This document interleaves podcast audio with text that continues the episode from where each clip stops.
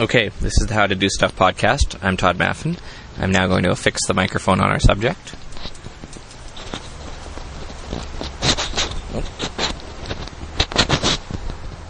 Now, the ground rules of this were that we're not identifying your name. We don't identify my name. We don't identify the area where I work. And we don't in- identify any clients. We... Okay. But we can or you say can that you're, say you're a private insurance. investigator yeah. for the insurance industry? Uh, yeah, you can okay. say that. All sure. Right. Good, because I just did. Yeah. So it might mm-hmm. be too late. That's fine. So um, how long have you had experience uh, investigating? Um, I first started this in nineteen ninety-two. So wow. So that now. would be thirteen years. So my question is, how do you spy on someone? Okay, well, first of all, I have to say that doing this kind of work is not glamorous like it is portrayed on television, of course. Um, in fact, it's very often very boring. Okay, so how do you spy on somebody? Well, it depends what you want to find out about them. Um, so the client, first of all, has to outline to us what they're looking for. Uh, so there, there are no general rules because every, every every file that you get is usually different. So you would adopt different techniques for doing different kinds of work and, ob- and obtaining different objectives. So, okay. for instance, uh, if you were doing um, a surveillance operation whereby um, you were waiting for somebody to come out of their house or yeah. some such thing, um, the first, uh, firstly, you don't use a flashy car like they portray in the movies. Oh. Uh, you don't use a Corvette, and you don't, if you're a private investigator, you don't use anything that's going to attract attention to you. What would be the most generic, average, blend-in car, if you could pick the perfect well, car? Well, something that there's a million on the on the road. Any kind of uh, car that's about five to ten years old. Uh, if you want names, let's say a Pontiac Sunfire, or a Cavalier, or a kind of like a Honda Civic, yeah, anything yeah. that there is a lot of, because okay. that doesn't attract attention. Right. The worst thing you can do is like um, uh, they did in the movies when they drive um, Lincolns and uh, yeah, right. and Lamborghinis and goodness knows. I mean, yeah. true to life investigators don't do that. And do you dress differently, or no? You dress like normal people do. Yeah. You, you you have you don't dress uh, absurdly, but the, hopefully it doesn't really make a lot of difference what you're dressing because hopefully nobody's going to see you anyway. Right, right. Okay.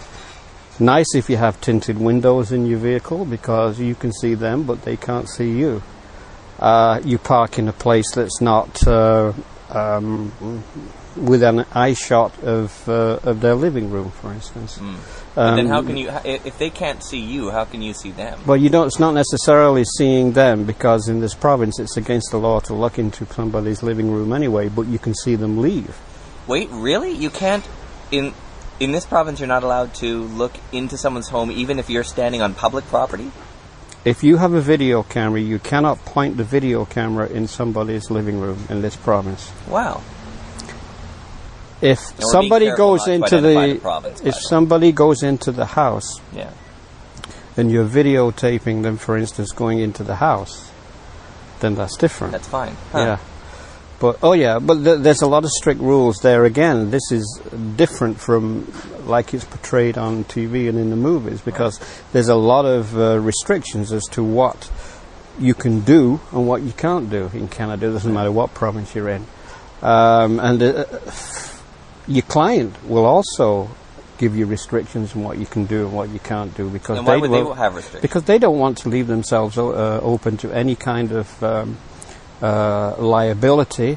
If it's a public body, if it's a public uh, crown corporation, then right. they don't want to be in any kind of situation that would result in litigation against them, other than right. what the main principle. Is it ever beneficial okay. for you to, to be in contact with the person you're spying on? Never.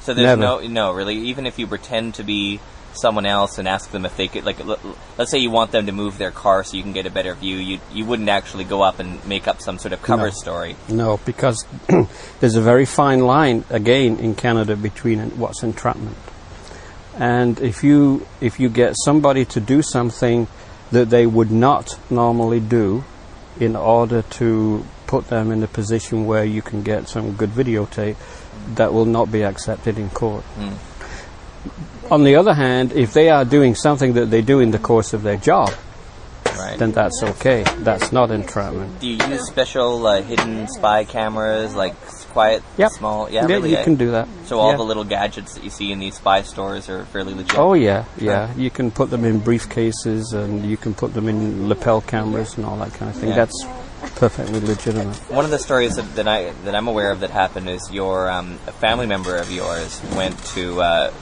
you were trying to spy on someone who was at a provincial park or a, a park of some kind, and they were vacationing, and so you coaxed the family member into pretending to be in the video. Can you walk me through how that worked? I thought that was yeah. quite a clever maneuver. Well, yeah. Um, the main thing is that we had pre-knowledge of what this fellow would probably be doing. Um, this particular fellow was supposed to be injured and not able to do anything, so it was an insurance claim. So, so therefore, we didn't get him to do anything that he wasn't going to do anyway. And to sit on a park bench with a video camera going, um, and he happened to be in it, is perfectly legal. Right. So you yeah. positioned your family member between you and your target, yeah. and you made it appear as if you were shooting the family member, when in fact the viewfinder, you were actually shooting at the guy behind yeah, her. Yeah. And did he ever find out? No. Did it get go to court? Do these mm. things very often get to court, or usually I, I would imagine when when your client court, says, yeah. but wait a minute, we have videotape of you doing that. Yeah, the, very often uh, if you have something where the videotape obviously is going to shoot, shoot down an insurance claim, then it's not going to go to, yeah. to trial. Um, does it very often go to court? Well, kind of work that, that I'm involved in, probably less than five percent. I've yeah. seen many that are actually settled on this, the, the courtroom steps, so to speak. How do you walk quietly? In what way? I don't know if you're like trying to sneak around someone's house. You don't sneak. You cannot sneak. That's, if, if you're on somebody's property and you don't have their permission, you're trespassing. There again, it's part of the restrictions that you've got in Canada. You cannot do that. If you're a legitimate private investigator, the work you, you do has to be able to be presented in court. I don't care what kind of, uh, of work you're doing, whether it's divorce work or, or right. whatever. Uh, now... The kind of work that I'm involved in, it has to be completely legitimate. You can't go on private property unless you have permission, because gotcha. that's trespassing. You can't shoot anybody uh, doing something that would be in a compromising position, for example, in the living room.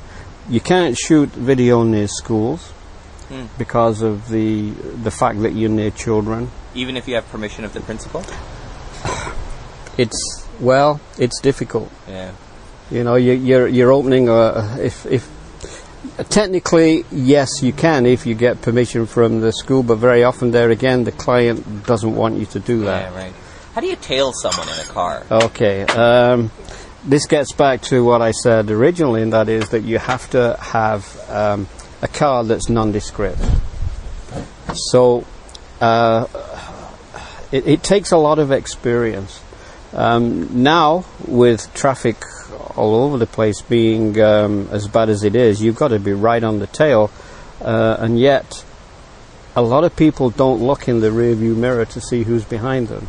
Really? So you can stay behind somebody for for uh, for hours, and they and they wouldn't know it. And how do you tell, as the investigator, whether or not they've figured out that you're tailing them? Well, because they do irrational things. They would. Uh, Uh, go off this street and come back on that street and slow down and... And then what do you do go, in response? Well, you? you'd very, I would break it off, because there's no point in... If they know that you are... That, that, that they are if they know that they're being followed, then what is the point of following them? Right.